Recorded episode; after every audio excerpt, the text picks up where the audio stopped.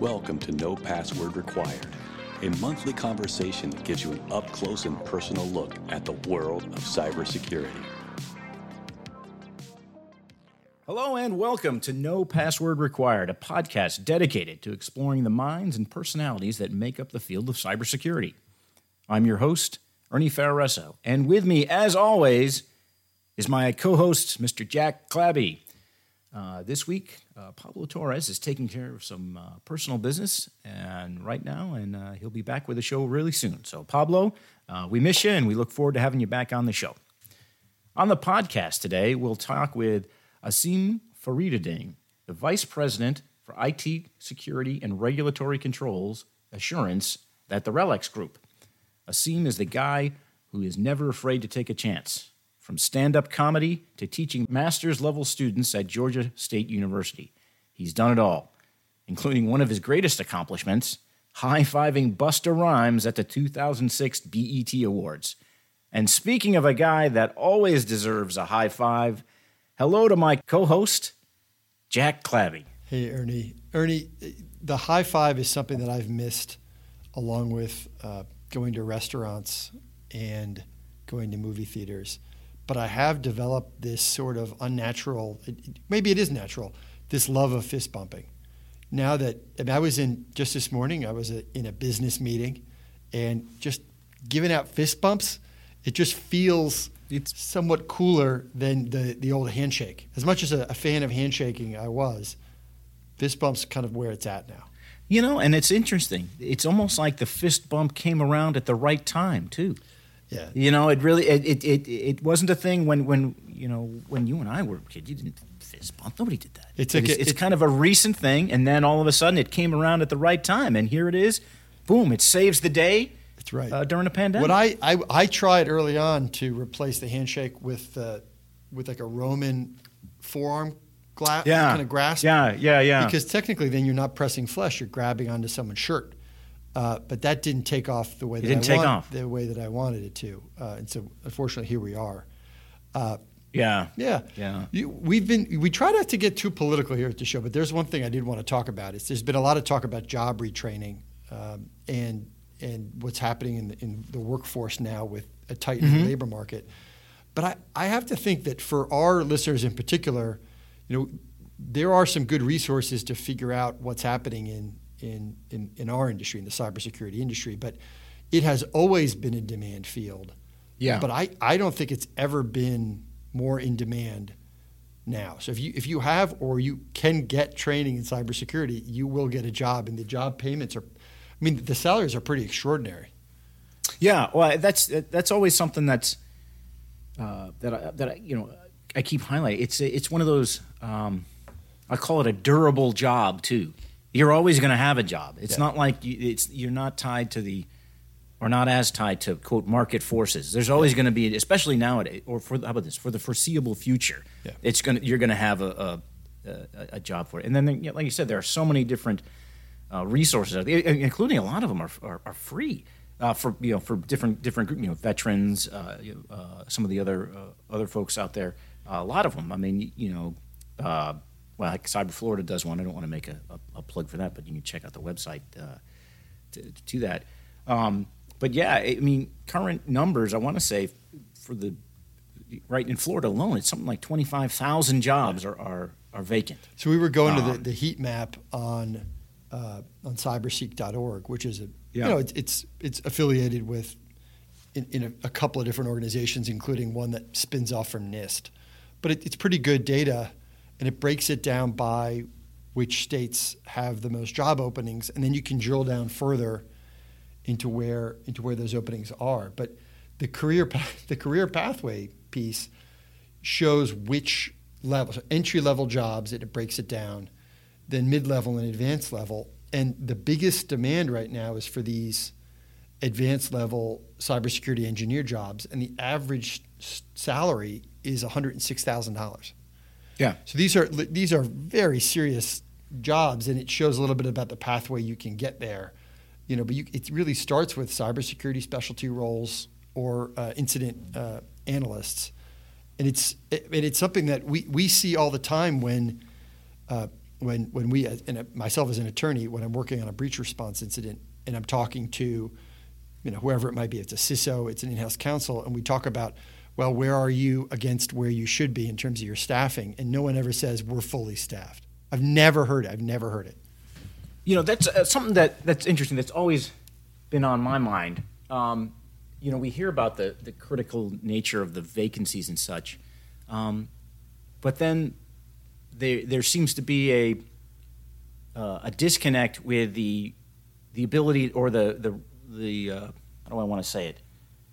Uh, trying to hire the person, meaning that the, the positions will go vacant for for for, for months and sometimes yeah. even longer because they're because they're they're looking for uh, for lack of a term like a, a, looking for unicorns. Yeah. Um, so I, I, just I wonder about uh, and, you know, the ability of companies or what's you know are, are, what's the you know are they really are they really that averse to take to, to growing some in-house talent or building a, a different pathway uh, to get there? And that's yeah. I, that's always something I've wondered about. I mean, you can train you can train an in-process worker to do this work. It's but it's probably better done through a certificate program or through yeah. through some kind of adjunct work through a college or university. I mean, the way we're going to solve it there's two people we're thinking about here. We're thinking about the the sort of technology worker who's thinking about getting into cybersecurity, and then we're thinking holistically about how you solve the the job market issue.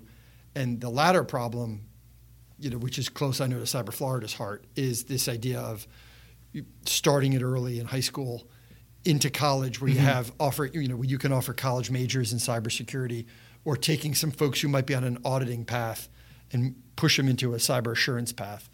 Uh, you know, and then also t- or taking workers who are in a public sector role and are um, considering retirement and getting them around through private, se- you know, have them do another yeah. ten years in the private sector. Th- those are some ways to do it. Uh, I, I, think that there is a space for, okay, if if I'm a, a major company and I know I have these openings in my networking group because that's my best feeder to get into the cybersecurity specialist roles or the intrusion analyst roles. You know, what can I? I don't have the bandwidth. The, the staff that would have to train those people are the ones who are already overtaxed. So I'm not mm-hmm. going to put that burden on them.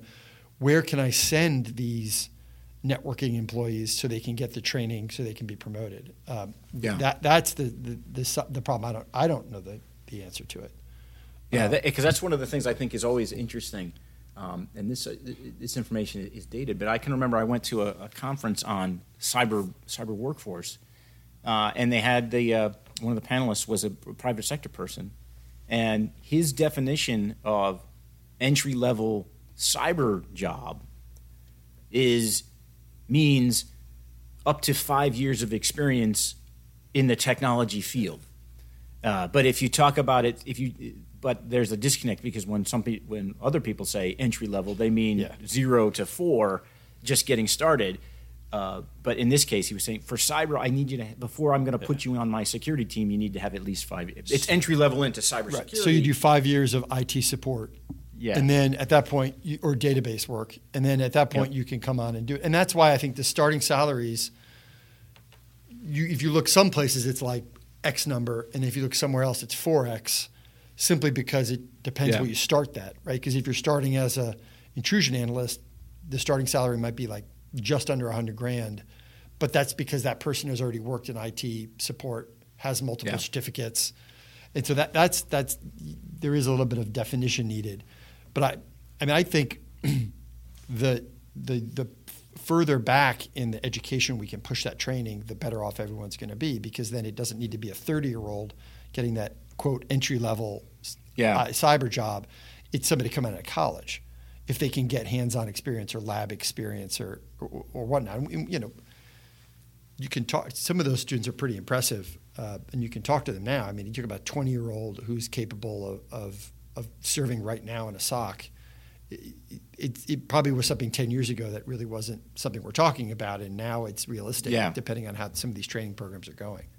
Yeah, I would say even some of them. I mean, kids that are straight out of high school have some of those skills. I mean, there's you know decent high school programs that are giving them uh, some of the skills. Um, so I think it's a you know in the workforce development side of the house, it's it's it's it's got to be on both sides of the equation: the training and, and you know the student side, learning what they need to do, but also on I think on the employer side, you know, looking at new ways of of, uh, of bringing student bringing people into the organization and, and, and training them for the, the critical roles. Um, and I, I just shake my head because uh, it's one of these things. It's you know the the old ways, or they ain't they're not working. We got to yeah. think. We got to think differently. Uh, you know, the the gap continues to grow, yeah. um, and the things that we're doing today, uh, they're, they're, not doing it. So we we, gotta, we talk about the SLT community, like the state, local, tribal, mm-hmm. uh, and and you think about the particular gap that hits municipal governments, you know, sheriff's yeah. officers, where you're thinking about a already, you know, they need they, they have sensitive data, they have critical systems, and they don't have a big budget to pay a hundred grand to an entry level cybersecurity analyst. They just don't have it, but they need that service. So how are they going to get it?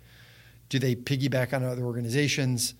Do they yeah. do, treat those roles as exempt? Is your cybersecurity analyst the highest paid person in the police department? I mean, it, it, it is sort of out of whack for what's for what's needed, uh, and I don't. You know, I think that's one where centralized resources is one opportunity.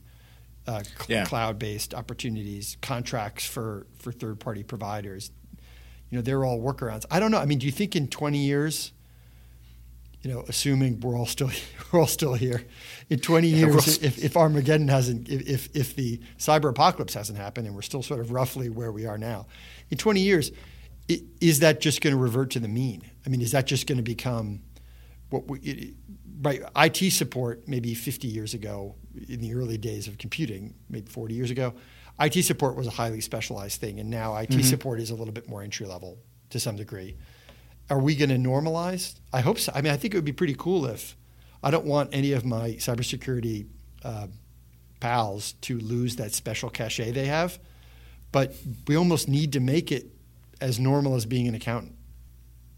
I think I, I think yes. I, I, think it's going to get there, um, but I, I, meaning for the uh, the basics type stuff, you know, the normal, the, the, the level one type things. I, I think that's going to happen um, because as cybersecurity and cyber issues have, have become more to the fore, you're getting more secure platforms. It's being more planned. So that the the the issues of even you know months ago are being addressed ahead of time from design. So I think yeah. you're going to see you, the systems are going to become more secure.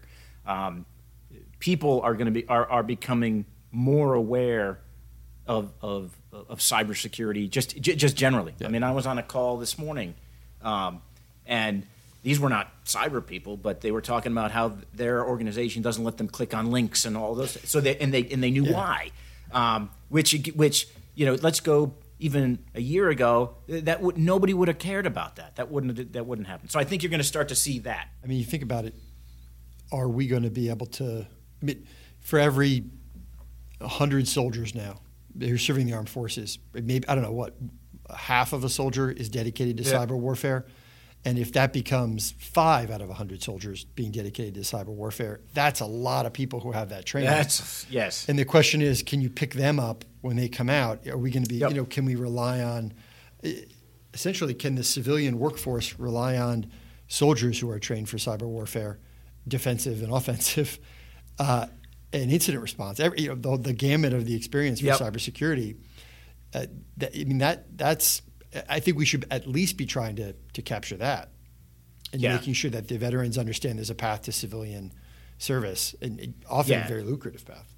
Well, no, that's exactly right. And then going out into the future, yeah, you, we're going to have to uh, figure out how to. I think you're going to start to see a blending of the uh, civilian military you know workforce I- into the future. Uh, you're going to also start to see a different a different way in which uh, the federal government, whether it's federal law enforcement, the intelligence community, yeah. and even the military, interacts with the civilian sector uh, in, in cyberspace. Because right now, um, in its current state, if you're a private sector company uh, and the a nation state actor comes after you, uh, it's kind of it, it, takes a long time before.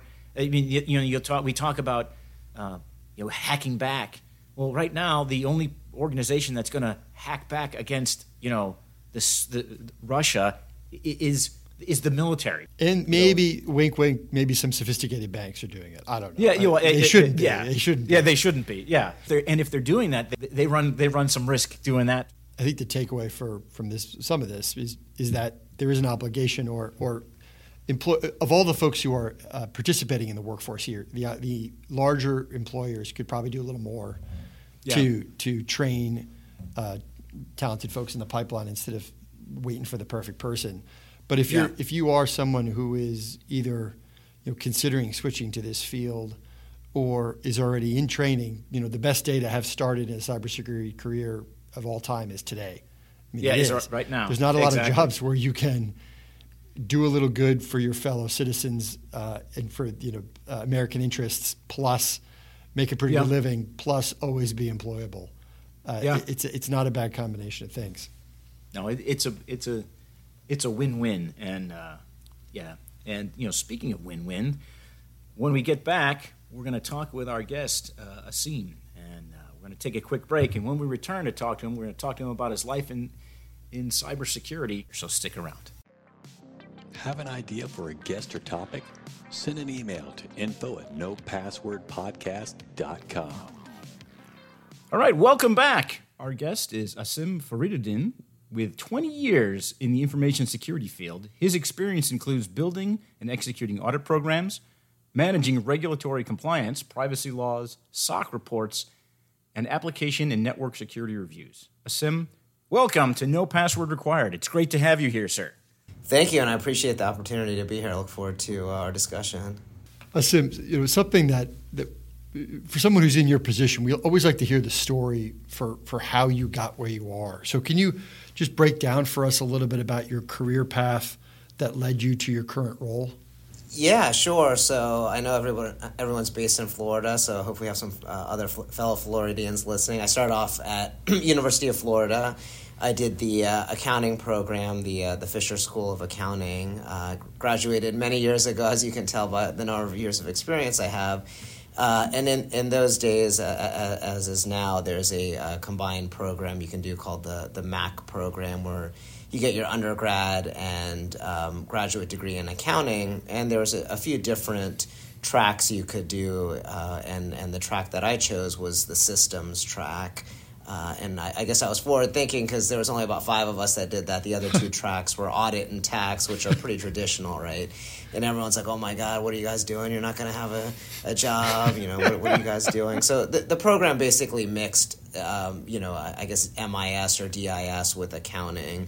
And I guess the joke's on them because you know we were we were forward thinking back then, and and we're able to kind of you know f- foresee the future, and, and obviously there's there, there's a very strong need for um, you know, security professionals. So, um, you know, kind of along those journeys, I started off with a big four firm doing financial audit uh, and quickly uh, transitioned to doing an IT audit role, wow. um, you know, auditing financial systems, uh, the security of financial systems, uh, and then you know, Sarbanes Oxley hit, which really uh, increased the need for, you know, IT, um, I'll say IT audit or IT uh, control specialists. Yeah. And then fast forward a few more years and, you know, security breaches started happening. Um, so I, le- I left the Big Four after about, um, you know, four or five years. Uh, and I joined, uh, you know, my current organization, helping them with SOX compliance and, you know, kind of like I mentioned, the um, landscape changed and you know there was more focus on security and, and privacy so you know kind of moved up the ranks within my organization and, and now i lead a team and we focus on doing um, it security audits uh, across uh, the organization was there at the time that you were at the big four firm did you achieve your platinum status on any airlines I did not. Okay. So it's funny you say that. I probably achieved platinum status on, you know, for Avis Rentals because unfortunately, I, you know, being in Atlanta, we service the Southeast. So I, I drove to, you know, South Georgia, all over Alabama. Uh, so so no, I, de- I, I think I definitely got my uh, my hotel points and my uh, and my, my rental car points. So so you know those those early years that that have, have set me um, with all the frequent flyer and, and, and, points and all that sort of stuff. And you know, it's funny because I ha- literally haven't really traveled in the last two years, and I had to travel recently. I literally forgot how to travel. I'm like, oh, you know, what do I do? I have to take my toothpaste out of my bag. You know, like those those people like, oh, what do you mean my keys will you know set the metal detector off? So I, have turned into one of those people. But it's, it, it, it, you, you learn all that quickly, and then you lose it quickly. But yeah, I was I was a road warrior, and I definitely ate a lot of Subway sandwiches in, in Southern Alabama because you know you don't you, sometimes you just don't want to test out the local cuisine. so that's interesting. Um, Subway sandwiches in uh, Alabama.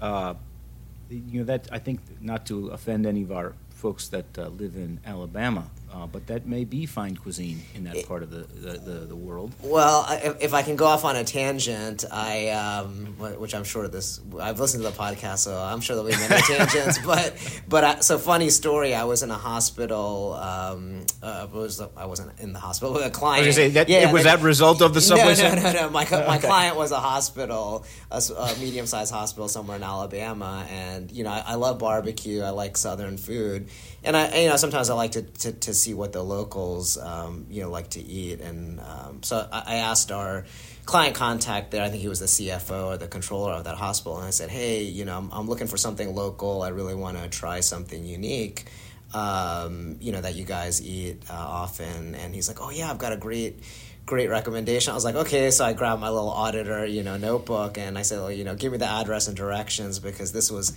you know, prior to smartphones where you had to print out stuff on MapQuest and things like that. so he's telling me the address. I'm like, uh huh. And he's like, oh yeah. He's like, it's great. You know, you'll love it. And I was like, oh okay. I was like, you didn't tell me the name. He's, and I said, well, what's the name of it? And he said, oh, it's called Applebee's. And I was oh. like, oh, you gotta be kidding me. So, so needless to say, I didn't go there. And I said, you know, I'm gonna have my, my Subway sandwich. So. Um, Subway is, is the same no matter you know no matter where you go, right? So you know what you're gonna get for better or for worse. Now it's funny you mentioned that. That seems very uh, Subway is the same. That seems uh, uh, very apropos in the world of audit and compliance. Yeah. In that you're hoping that the standards are the same and evaluated across the. Co- correct. Yeah, I guess they all have the same the same governance model. So you can get salty meat, and it's going to be the same quality salty meat and relatively the same price wherever you go. And you know it's you know it's not going to make you sick. We're big fans of Budweiser here on the show, and, and that that's we what we always say about it is whatever you think about it, it's really, really hard to get it the same that many times over. Right, right. Oh, it's really something that they're able to achieve that kind of control over the product. I guess all these companies must have, you know, like Six Sigma experts to get it all, you know, this, it's the same experience. It's like, you know, no matter what Walmart you walk into, you're going to, you know, the toothpaste is going to be in aisle seven and you're, you know, you're going to get it. So is your team now um, a team that, that that does the internal work? Um, is it also folks who came out of an accounting background, or do you do you hire from more diverse backgrounds depending on the need? Yeah, so so yeah, so so you know you mentioned diversity, which is something that I'm um, you know very keen on, and and you know obviously there's there's many facets of diversity. So I'd say, gosh, maybe eight, nine years ago, you know, I was hiring people that I guess metaphorically looked like me, right? We, I, you know, I was like, I was in the big four, I had a certain degree. So I hired people that, you know, had a few years of experience as, um, you know, senior auditors in the big four. So I brought them in and, you know, you know everybody came in at the same level and they all wanted to be promoted and obviously you can't have you know 10 managers at all at the same time. So you know my kind of my, my right hand uh, my, my deputy um, you know he again had the same same background as myself and we, we, you know in the back of our minds i'm like well let's let's start hiring from campus and oh no you know we have to train these people they don't know anything. And then after a while when people started leaving um, because you know not everyone can be a manager we took a step back and said, "Hey, this this is not working." So we we started hiring um, from campus, and we could, you know, kind of create that big four model of uh, career progression, right? So we have a few different levels that folks can come into off campus and progress into, and um, you know, uh, move up the ranks. So, you know, we, we, we hire folks that have different bank backgrounds, you know, uh, computer science degrees, MIS, um, accounting degrees, and and we've we've hired people that have had you know, experience, say maybe as a programmer or as a DBA or worked in QA and then went back and maybe got a master's in cybersecurity or a master's in IT audit, and we've hired them. So it's we've been we've been very lucky. Uh, in that aspect, um, we, um, you know, I definitely would like to get some Florida grads here, but we, you know, our office is in Atlanta, and I've recruited a lot of folks from yeah. Georgia State University, uh, where actually I, I used to teach part time as well. Um, so it, it's it's worked out very well, and you know we have a very cohesive team and, and people from you know all, all different backgrounds. I actually hired somebody that used to be an Uber driver, and I think in the sixty minute interview we spent you know fifty seven minutes talking about Uber, and I think my my my, uh, my boss at the time I think may, may, maybe slipped in a question about getting discount codes. So, but uh, but no, it was it was definitely interesting to, to to hear different different folks' experience. I mean, you know, talk about being in a difficult situation, right? I think an Uber driver yeah. probably has a plethora of that. You know, tell me about a difficult time. Uh, I'm sure they, they, they, they, they probably have more difficult times than easy times. So so, but yeah, yeah. Variable compensation is good. I mean, it's somebody who's worked in a way where they're relying, at least in part, on tips too. Mm-hmm. Tells you something often about about how they might perform in an environment with, you know, high demands. No, definitely, and, yeah. and and I always tell you know I deal a lot with college students, uh, and you know from uh, mentorship and coaching and just my affiliations with various universities, and you know I always tell students I said don't discount any experience that you've had. You know, people say, "Oh, you know, I was only a you know a cashier at a store. I only did this, only did that." And I said, "Okay, well, yeah, maybe you weren't, you know, running vulnerability scans, but you know, take a step back and you know those." types of positions might not have given you the technical skills, but they may have given you very real world uh, life skills as well as you know communication skills and, and other soft skills. Uh, you know, my, my first job in you know in high school, if you guys if Floridians out there remember Eckerd Drugs, I mean yeah. that was my first job. I you know I was a cashier, I stocked the shelves, and you know, it was I, I, I want to say it was the it, it, was the most difficult job I had because it was physically demanding. But you know, I learned a lot about customer service and you know being able to deal with with um, customers in difficult situations and you know having a certain level of you know autonomy and decision making. Um, you know, so I, I think you know those are the sorts of things. If there's any students listening, that I would say take a step back, look at your resume, and and see you know what are the skills um, that you've learned in that job that, that may translate to, to, to, life skills and that could translate into the you know the corporate or to the, the technical world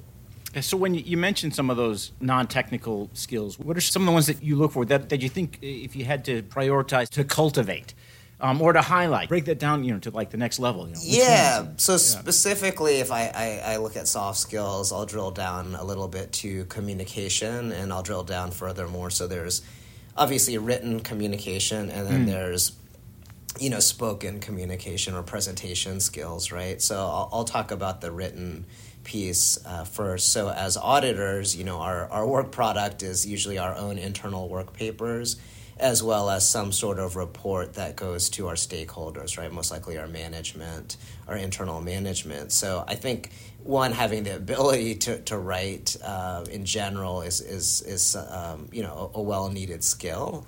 Uh, you know, I think we live in a, an era where we're, you know, IMing, we're texting, you know, we're writing comments on Facebook or whatever. We're writing in like, you know, little blurbs, so to speak. Maybe email is the most formal communication. And I think as you get out of school, the practice you have in kind of that formal writing, you know, just uh, declines exponentially, right? Just because we're not doing it as much. So, you know, one of the things we we ask for is writing samples. So, you know, most most folks that are in you know, a, a, college or university have written, um, you know, papers on various topics, and and you know, we don't ask for something that is specific to you know technology. So we've read all kinds of stuff. I've read you know, papers on video games, on you know, all, all kinds of. Int- actually, I've learned learned a few things. Uh, somebody wrote something about their favorite uh, football player, and you know, those sorts of things. So.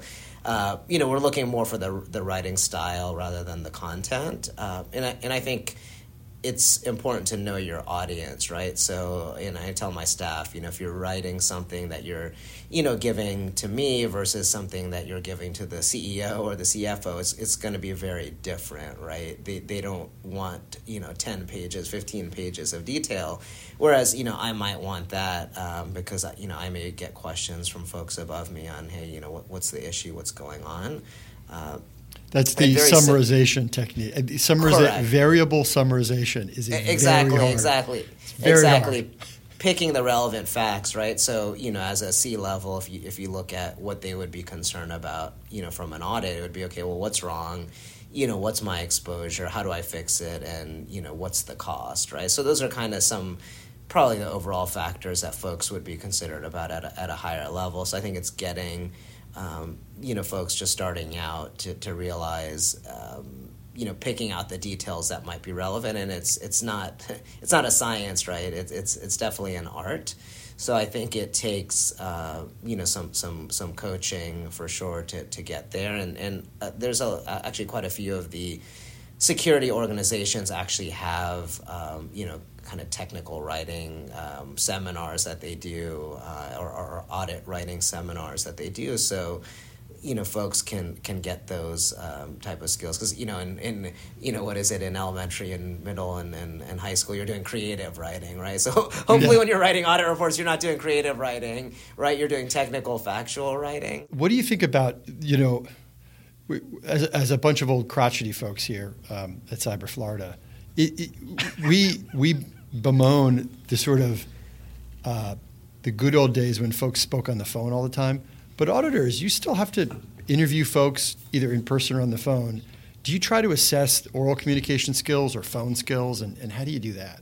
Yeah, so that that was actually a perfect segue because that, that's the second piece of the communication skills, right? It's it's really the spoken or the presentation skills. So yeah, we we definitely look at that. I mean, I, th- I think that's um, you know maybe even more important than the written skills, right? Because you know if you don't have those. Um, you know the, the, the, actual spoken communication skills you're not going to get to a point to write anything down right so so yeah no it's very important you know when when i when i'm interviewing somebody i i think you know is this somebody that i would feel comfortable you know putting in front of my CTO after some some some point, right? And yeah. and and and I do do that, right? Because my you know the folks on my team are the ones that you know are the ones you know kind of in the field doing the work um, and you know we regularly meet on various topics with our ctos and CISO. So I said, you know, what's the point of me presenting on this? You know, I'll be in the room, but I'll have the person that actually did the work present, and and you know I have the faith and confidence in them, and um, you know that they one know the material and that they you know know again the level of detail um, that that um, you know w- would be um, relevant to to the person asking. Yeah. So yeah, definitely. I mean, you know, in, in terms of how we assess it, you know, we have you know behavioral type questions. Uh, you know, we ask questions about you know technology and and um, you know audit questions as well. And and I think with some of them, uh, especially more of the behavioral ones, it's it's not necessarily. The, the, the content of the answer that's as important. It's more of you know how they answer it, and and you know not that we give any gotcha questions, but it's you know can you think on your feet, um, because those are the types of yeah. things that are going to happen in the real world, right? You, you, somebody's going to ask you, you know, uh, uh, just you know a barrage of questions, and you know you're going to need to to to be able to think on your feet, and um, you know, and yeah.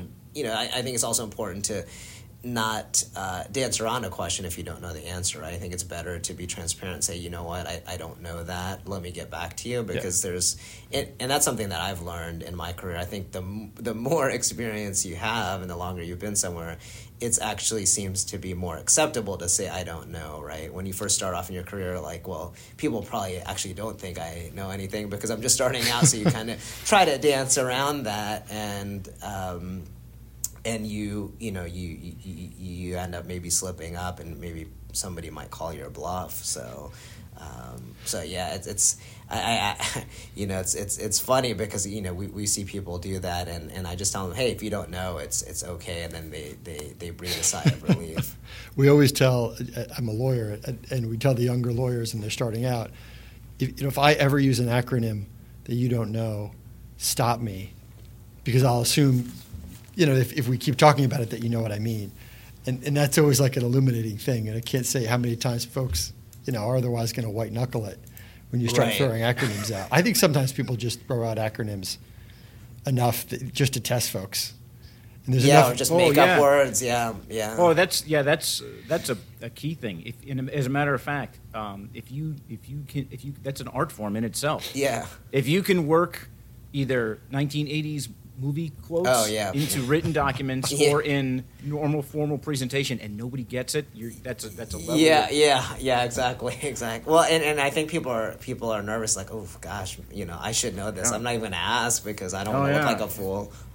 Yeah. Well, yeah. The uh, you know, GLG twenty, right? Uh huh. Yeah, yeah, it's the exactly. flux- Like, oh, yeah, it's the flux capacitor, I think. Yeah, yes. yeah. Oh, yeah. Yeah. We'll need two of them. Yeah. What is it from like, Seinfeld? The, the Johnson rod? Your Johnson rod. used yeah, I got a Johnson rod. Oh, yeah, It's in his car, I think. that's funny. What What is it? Um, so, Asim, you've got. You, I think you have two young children. You, has Yep. has having has having children changed your management style at all? Anything different that you do now that you, that, that you used to not do? So well, so it's interesting. So one was was born well into COVID, and one was uh, about I guess nine months or so. Um, uh, when Yeah, so when, you when COVID started. young kids. Wow. Yeah, yeah, yeah, you're a new, you're a new dad. Yeah, yeah. So I have a two and a half year old and and uh, and an eight month old. So you know, I, I think um, you know it's it's it's definitely been a, a blessing, I guess, in, in a sense of you know the the, the I've, I've taken advantage of you know working from home, obviously, and not having to deal with a commute and, and things like that, and it gives you more time to to to you know kind of spend with the kids and kind of you know watch them grow up. Literally you know while they may be screaming in the background on a uh, on a conference call. Uh, but but no I mean I, I think it's given me um, you know I, like I said I've always uh, been um, a strong advocate of, of diversity and inclusion. And you know, obviously people have you know all kinds of different things going on in their lives. And I, and I think it's given me a greater appreciation uh, for folks that have have children and um, you know prior to COVID and prior to kids, if I had to travel, I'd be like, okay, yep, I'll jump on a plane tomorrow. and, you know, now I, I definitely can appreciate that, you know, there's a lot more planning and juggling that has to happen, you know, when you do have to worry about, you know, childcare or, you know, disrupting your spouse's schedule while you're gone and things like that. So I think it's it's definitely given me a, a deeper appreciation of, you know, those those sorts of things, or you know, folks that have to you know head out to you know go to the soccer game or pick up their kids or or whatever. I, I guess I never really thought about it in depth because once you once you're you- once you're literally in it in the thick there's uh, you know all kinds of things that you would have never realized that you have to juggle around um, you know a, a work schedule and, and just a, a schedule of life in general so. We always say like that five to seven p.m. hour, where it's just like if you if you could just not bother people in that two hour window, we can be Oh, so yeah. much more efficient on either end of it, as opposed to Sure. it's five fifty and someone's texting something in the line at pickup. And it's like, no, no, no, that's a mistake. That's when you're going to make Yeah. an error. Wait till seven and we'll figure it out. Right? Yeah right yeah exactly exactly We, we understand that there may be a story about your wife's uncle's skis. So yeah, so talking about security and controls and and consumer uh, uh, PII, uh, you know, personally identifiable information. So uh, I'm really interested to hear where this goes. yeah, yeah, sure. So, so my, my wife has a has a uncle who's um, you know you know that's probably in his in his eighties um, who lived in the U.S. for you know probably fifty years and, and moved back to India a few years ago. And I think one of, he lived all over the U.S. and I think wherever he lived, you know, one of his siblings ended up being there, and then he kind of moved on to some other place, and then another sibling moved. So he was in Utah for a while, um, where his younger brother lived. And you know, of course, if you're in Utah and you're Salt Lake City, you're you're going to go skiing, right? Yeah. So, so you know, if you're if you're going skiing that much, you're going to own your own skis. So. He has a set of, and I found out they're wooden skis because they're they're, they're that old, um, and you know he said, well, if I'm going to leave ski, so he moved, ended up leaving the Salt Lake City area, and he left his skis there, and he said, well, if I'm going to leave my skis at your house, I, I need to identify them as myself, right? Most people may you know put a sticker on it, or you know maybe an address label. So he put his first and last name, I think his whatever his new address was at the time, and his social security number and date of birth. So on the so- skis. Yeah, yeah. I mean, really dedicated to making sure that those Yeah, skis yeah, are, exactly, are hitched to him. exactly. Yeah. So, or yeah, or yeah. he's hitched whoever has the skis. I Yeah, guess. yeah. Way So- better way to awesome. put it. That is so awesome.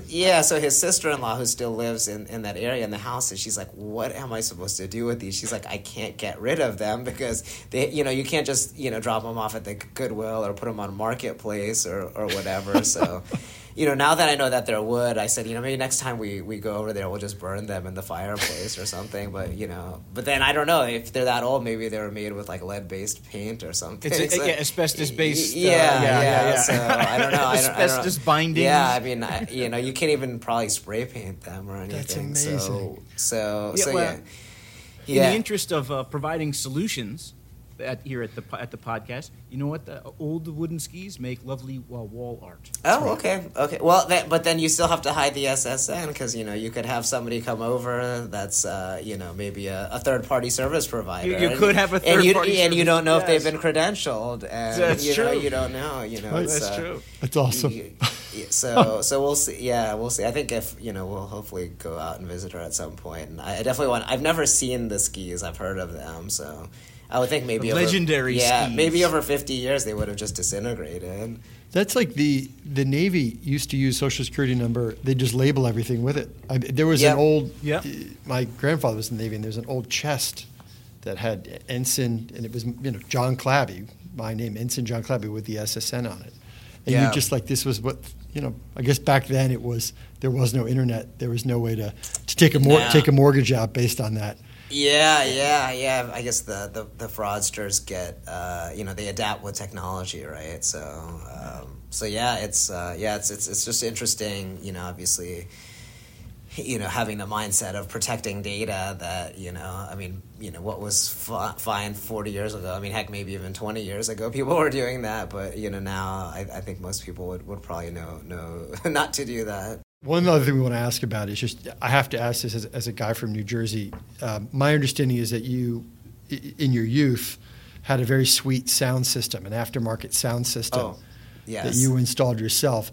What do you think it is? What, let me ask it in a, in a slanted way. What is what is wrong with today's youth that they're not doing this as much anymore? That is so funny Right. you say that because oh man, that's that's actually an amazing question. So so uh, an aside, I was actually I, I, I, I was born in New Jersey, but pretty much grew up in Florida, and, and that is my exact um, sentiment as well. I, you know, my my parents still live in South Florida, and you know I, I would like when I would go home. They live kind of on on the corner of a, a major um, area in their subdivision, and you'd always hear the bass or you hear the loud exhaust, Yeah. and over the years you just stop hearing that and you you literally don't hear you know loud you hear you know car exhaust a little bit but you do not hear the stereo systems anymore. And it's i'm deeply saddened by it. I'm like you know I, I, I you know i wanted to pull the uh, the annual report for like these car stereo companies and they probably are talking about you know market forces where their sales are declining come because the youth are not you know partaking in, in in this sort of activity anymore. No it's it's you know, yeah, all of our friends, we'd uh, you know, you'd open the trunk and you'd have some big box in there, and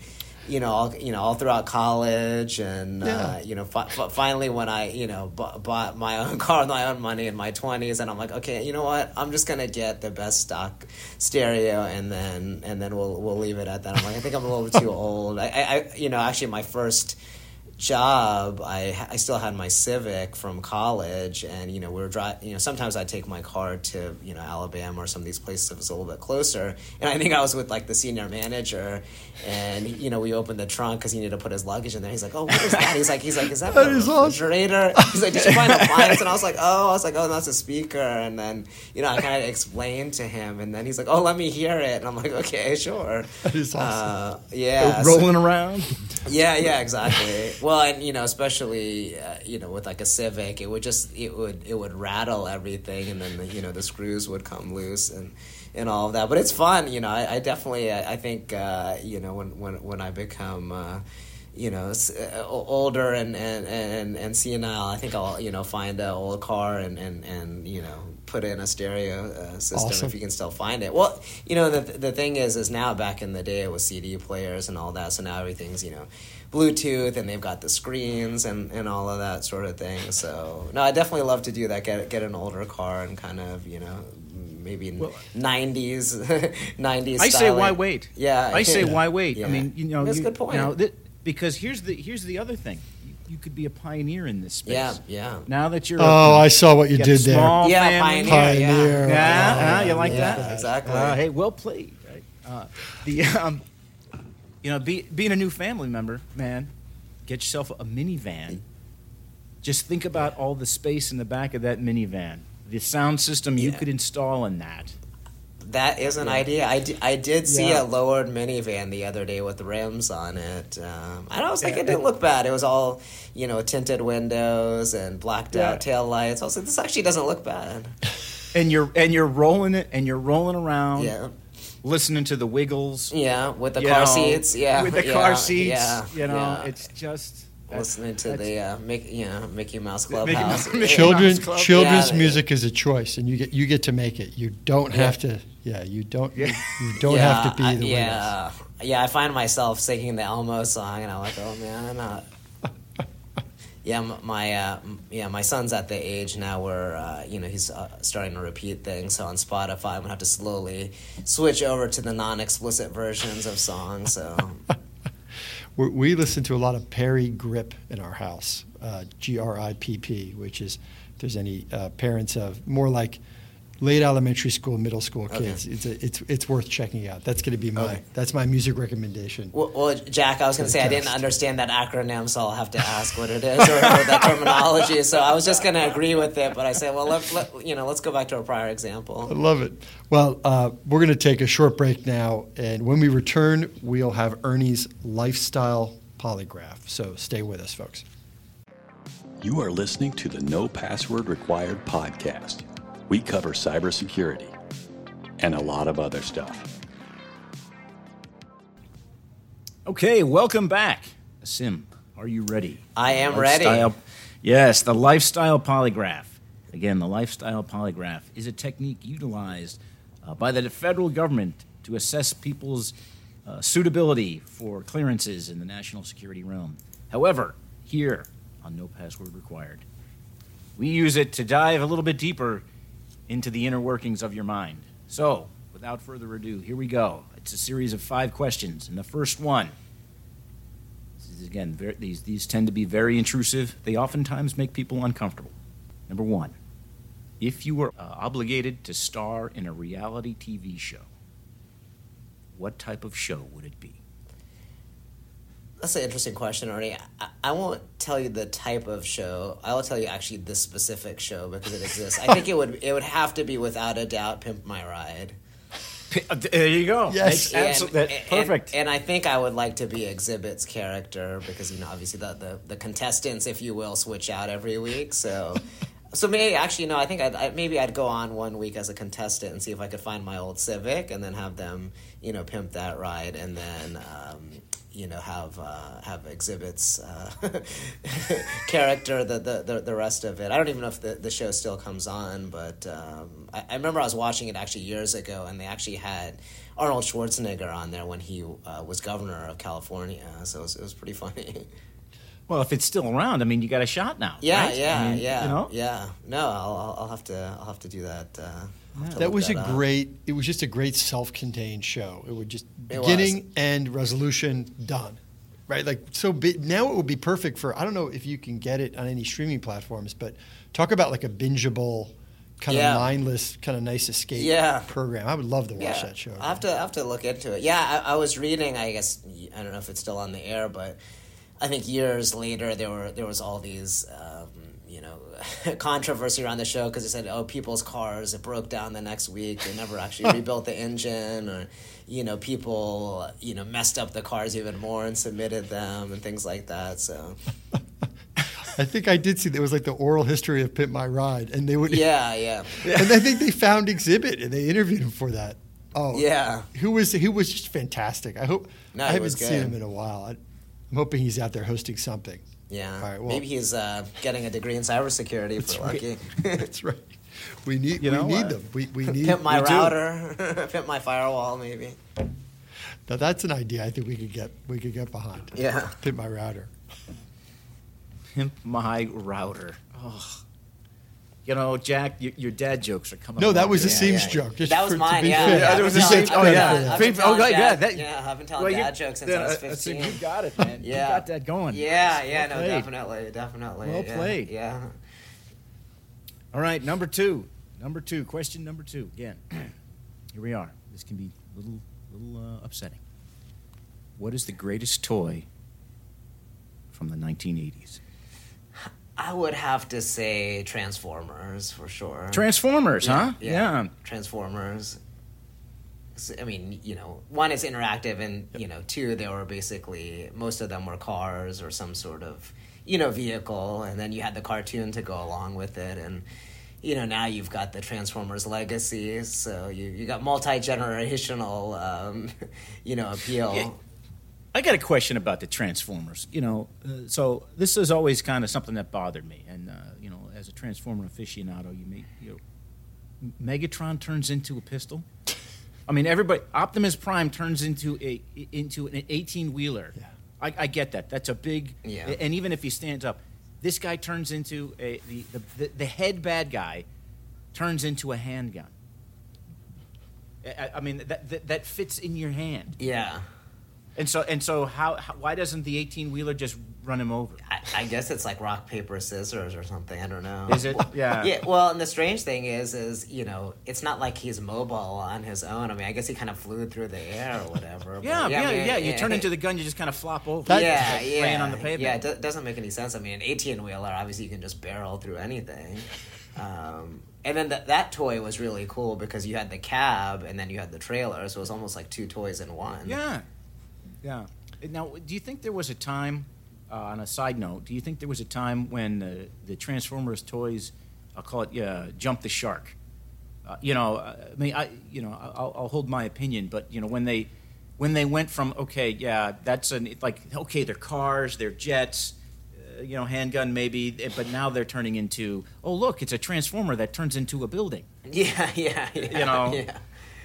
Well, yeah, that that that that wouldn't make any sense. Yeah, I mean maybe. And then what do you do if it's South Florida and there's a hurricane coming through?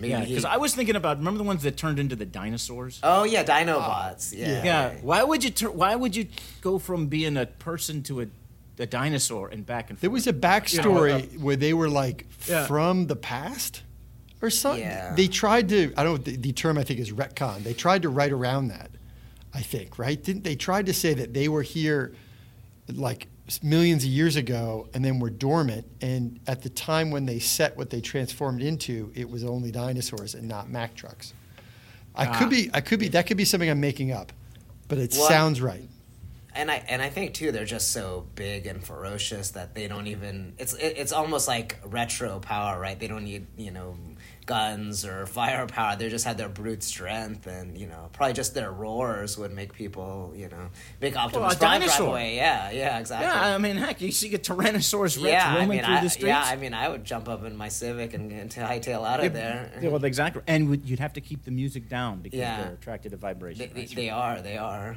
that's right. zigzag i think Yeah. yeah. the zigzag Yeah, what is it? Yeah, you can't outrun them in a straight line. Oh, it's like an alligator, right? You have to. Yeah, I don't know if that's an that urban effect, yeah. legend or if that's actually right. true. I, I, Yeah. I don't want to test it out and get that close to an alligator, but Yeah.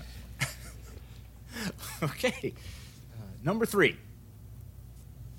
In a group setting, what a sim-based conversation topic makes your wife's eyes roll the oh most? man, so so that yeah, that, that that that that's an easy one. So this comes up every every so often, especially now that you're able to go out and, and see people a little bit more than we were in the, you know for the last few few months. Um, you know, people are like, "Oh man, you're so funny." You know, ha, ha, you know, have you have you ever done stand up? And then there's a story behind that. And as soon as they say something to that effect, uh, yeah, my wife's just like, "Oh," like bracing herself. Here it comes. So this was back in 2004. I think it was 2004, 2005, somewhere around that time. Maybe 2005.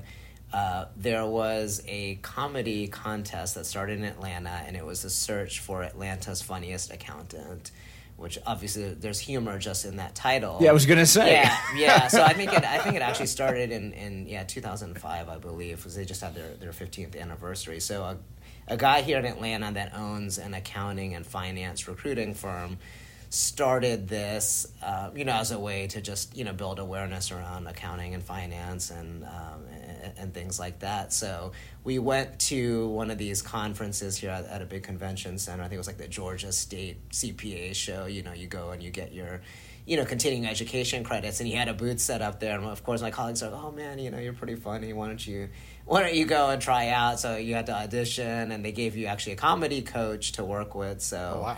Uh, and it was at um, an co- actual comedy club here. They had rented it out. Um, and no, it was it was good. It was fun. Um, they they actually did it. Um, you know, they, they they continue to do it, and I think now it's rebranded as the search for the South's funniest accountants. Have people coming from North Carolina and stuff, and they have a venue here that they sell out that holds a thousand people. Oh, wow. um, you know, they they didn't do it the last couple years with COVID. Um, but uh, but yeah, you know, as a former as a as a former contestant, you know, I always get a VIP seat on the on, with floor seating. So That's awesome. All right, number four. Uh, this is a, you know, the, I think we. Well, this will be interesting. All right, if you could drive any car for a week, what would it be?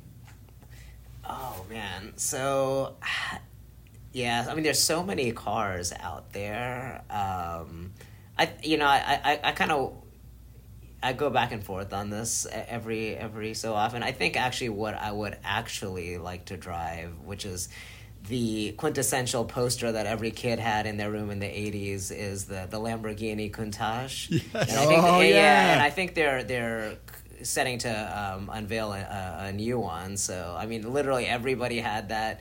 You know, po- there was a white a poster of a white one, there was a poster of a red one. I think I had both of them. So so I think that would definitely. I mean, it's just an iconic car from you know, and it's got that you know Miami Vice, that kind of opulence of the '80s, you know, go, going with it. So you know, whenever. And I whenever think there was that- a Transformer can- Oh yeah, yeah, there was, a- there yeah, was, there yeah. was. I forget the name, but there was, um, and maybe even like I don't know if you remember GoBots, which was Yeah, I think- GoBots, I think yes. GoBots had one too. Um, you know, you've got that, and of course you had the the Magnum PI Ferrari, but I think I would go I would go for the Lamborghini for sure. Well, both fine Italian Yeah, uh, pieces yeah. of equipment. Yeah, exactly. Many a trap, many a trapper keeper cover was a Yes. Lamborghini. Oh yeah, I think I had. Yeah. I, Many a you know, Trapper I had the Trapper Keeper. It's, it's it's funny you mentioned Trapper Keeper because you know for office supplies I use a mechanical pencil, and I have one of those composition books that looks like a cow. Oh. And you know we'd be in meetings and like some of my colleagues were like, "Man, you use the most retro office supplies." I'm like, "No, I love the the mechanical pencil because you know you can erase it. You don't have to worry about sharpening it." And I told them I said I'm gonna find an old school Trapper Keeper one day and bring it in. What a great design too. No reason it should ever have gone out of style. It, No. it keeps everything nice, and it still allows you to have all the benefits of a binder.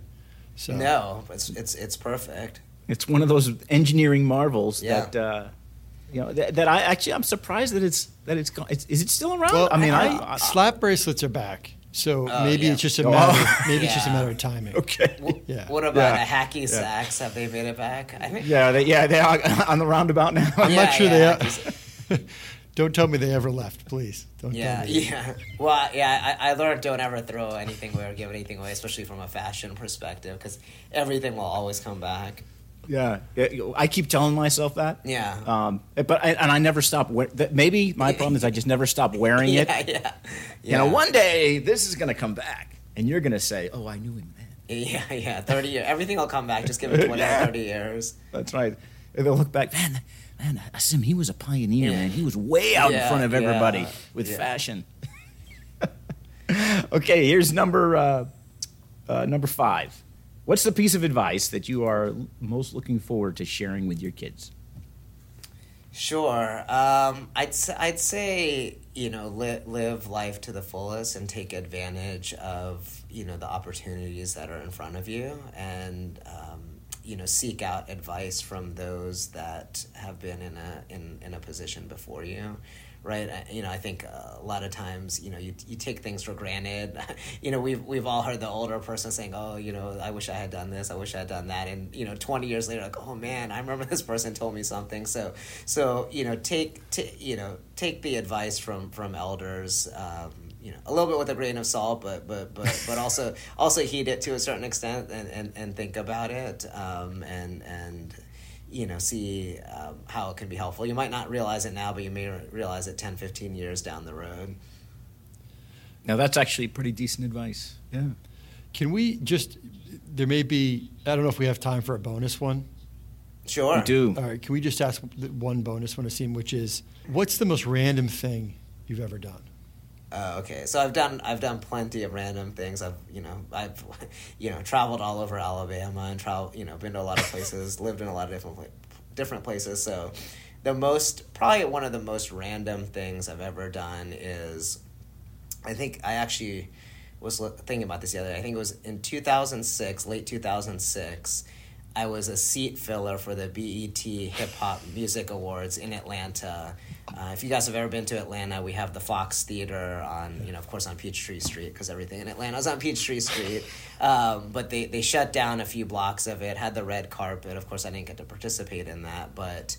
Uh, for, for those of you who don't know what a seat filler is, basically, whenever you watch any of these award shows, they want to make sure the audience is full, right, when they're panning the camera. And there's random people, random, you know, John Q citizens like myself that they recruit for, you know, an unpaid position to just sit in these seats in case, you know, somebody needs to go to the bathroom or somebody gets something to eat or somebody just doesn't show up.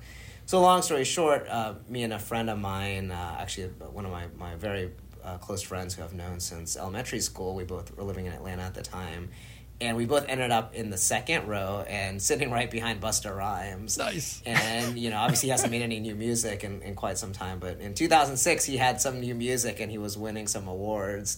And so every time he got up, I would you know jump on his back, practically high fiving. you know, my friend was like, "You need to calm down." And this, I mean, he's a big guy. I never obviously never really thought about how big he is, but I mean, I like his. I, I, mean, just high fiving him. I mean, his hand is probably the size of my entire head. I mean, he could have you know palmed it like a basketball or something. Um, but yeah, there was all kinds of folks there. I mean, Evander Holyfield was there. Oh, Snoop awesome. Dogg, uh, T.I. was just becoming big uh, at that point. Flavor Flav was there. Oh. Um, yeah, some. some did he have the clock? He did have the clock. Oh, he did have yeah. the clock. Um, and I think they had just come out with this Dodge Nitro SUV, so he was kind of the spokesperson. So they had one on stage, and you know he had his clock, uh, and um, yeah, there was there was a lot of uh, uh, one of the the girls from the Cosby Show, the I think uh, Rudy, forget her real name. Uh, she she was there. Uh, you know, Atlanta obviously has a big, big music oh, scene great. in general. Ludacris, you know, was there. He, he he lives here, so uh, and a big, I'm a big hip hop fan, a big '90s hip hop fan. Uh, so there, there was, uh, you know, all things '90s, of That's course. Fantastic. But uh, there was all kinds of, you know, celebrities. So we didn't have to move the entire time. I mean, literally, people to the left and right of us, um, you know, had to get up because you know whoever was sitting in their seats. And and I think T.I. was maybe like two seats down from us. Uh, but yeah, I, I, I can't remember who Busta Rhymes was sitting next to.